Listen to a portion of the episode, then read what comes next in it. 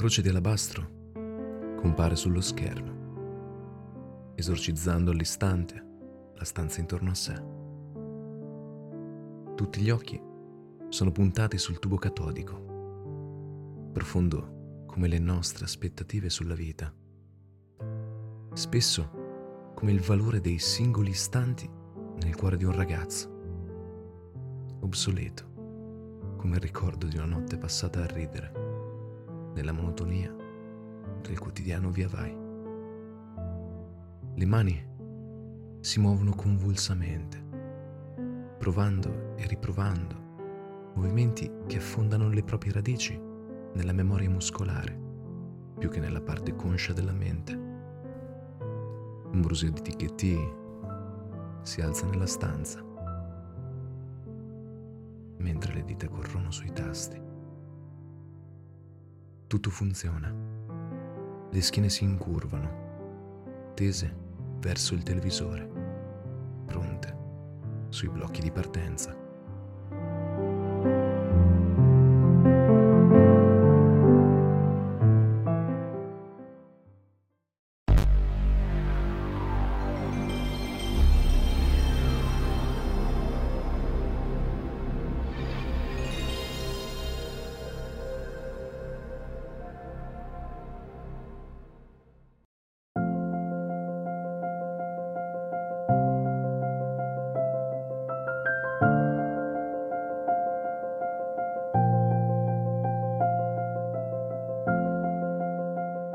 Quattro schermi, trazioni di un grande intero che racchiude nei suoi 64 pollici e mezzo le menti di quattro ragazze, si illuminano.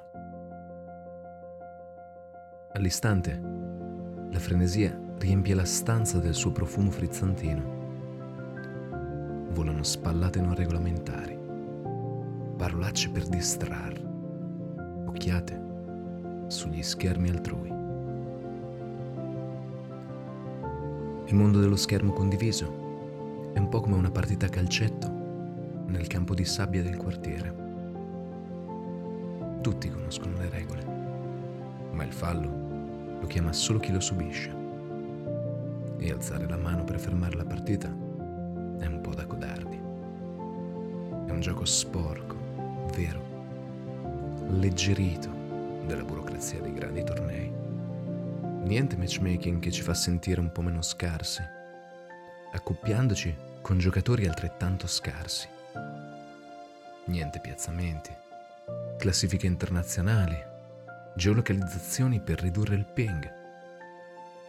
Giochi solo con chi ti è capitato a fianco, seduto troppo vicino al tuo cuore per sostituirlo con un altro server.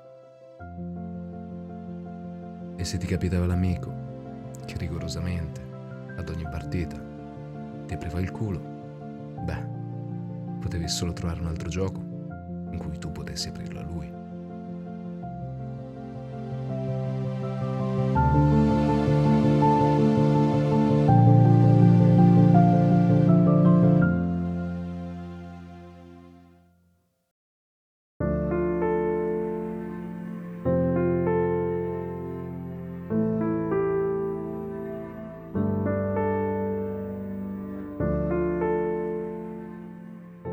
Nascono le partite 3 contro 1 per equilibrare le sorti avverse che hanno dato al fortunato di turno una mira troppo veloce o un'abilità fuori dal normale. Nascono le teste di serie, giocatori che non si possono accoppiare in squadra perché asfalterebbero persino gli sviluppatori.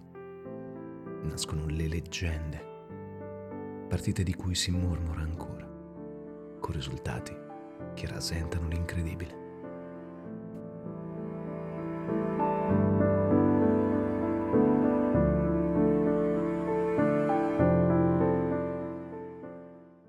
E quella volta che la granata è caduta ai piedi di quei due della squadra viola, uno è saltato e tu lo hai preso al volo con l'attacco corpo a corpo? Ti ricordi quando sulla collina intorno a noi si sono ammassati tutti i cadaveri e la gente evitava di sparare alle altre squadre per mirare solo a noi? Poi, quella volta in cui con l'auto abbiamo investito il tipo, che poi lui ha attaccato una granata sul parabrezza e noi siamo saltati insieme.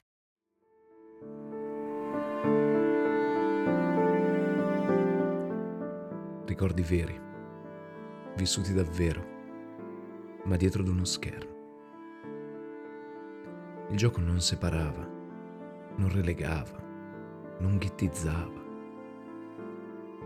Il gioco era trovarsi a casa del più fortunato, che aveva gestito la paghetta nel modo giusto per potersi comprare l'ultimo Halo, l'ultimo Call of Duty, l'ultimo FIFA. La piazzetta si trasformava nel suo salotto, in cui ci ritrovavamo in bei più dei 4 che potevano stare sullo schermo. Triangolari, tornei ad eliminazione, l'infausto una vita a testa. Il cuore dei ragazzi vive delle regole dell'amicizia e queste regole prendevano forma nei nostri gironi che di regolamentare non avevano nulla. Ridatemi la stanza gremita di gente che guarda la partita come se guardasse i mondiali.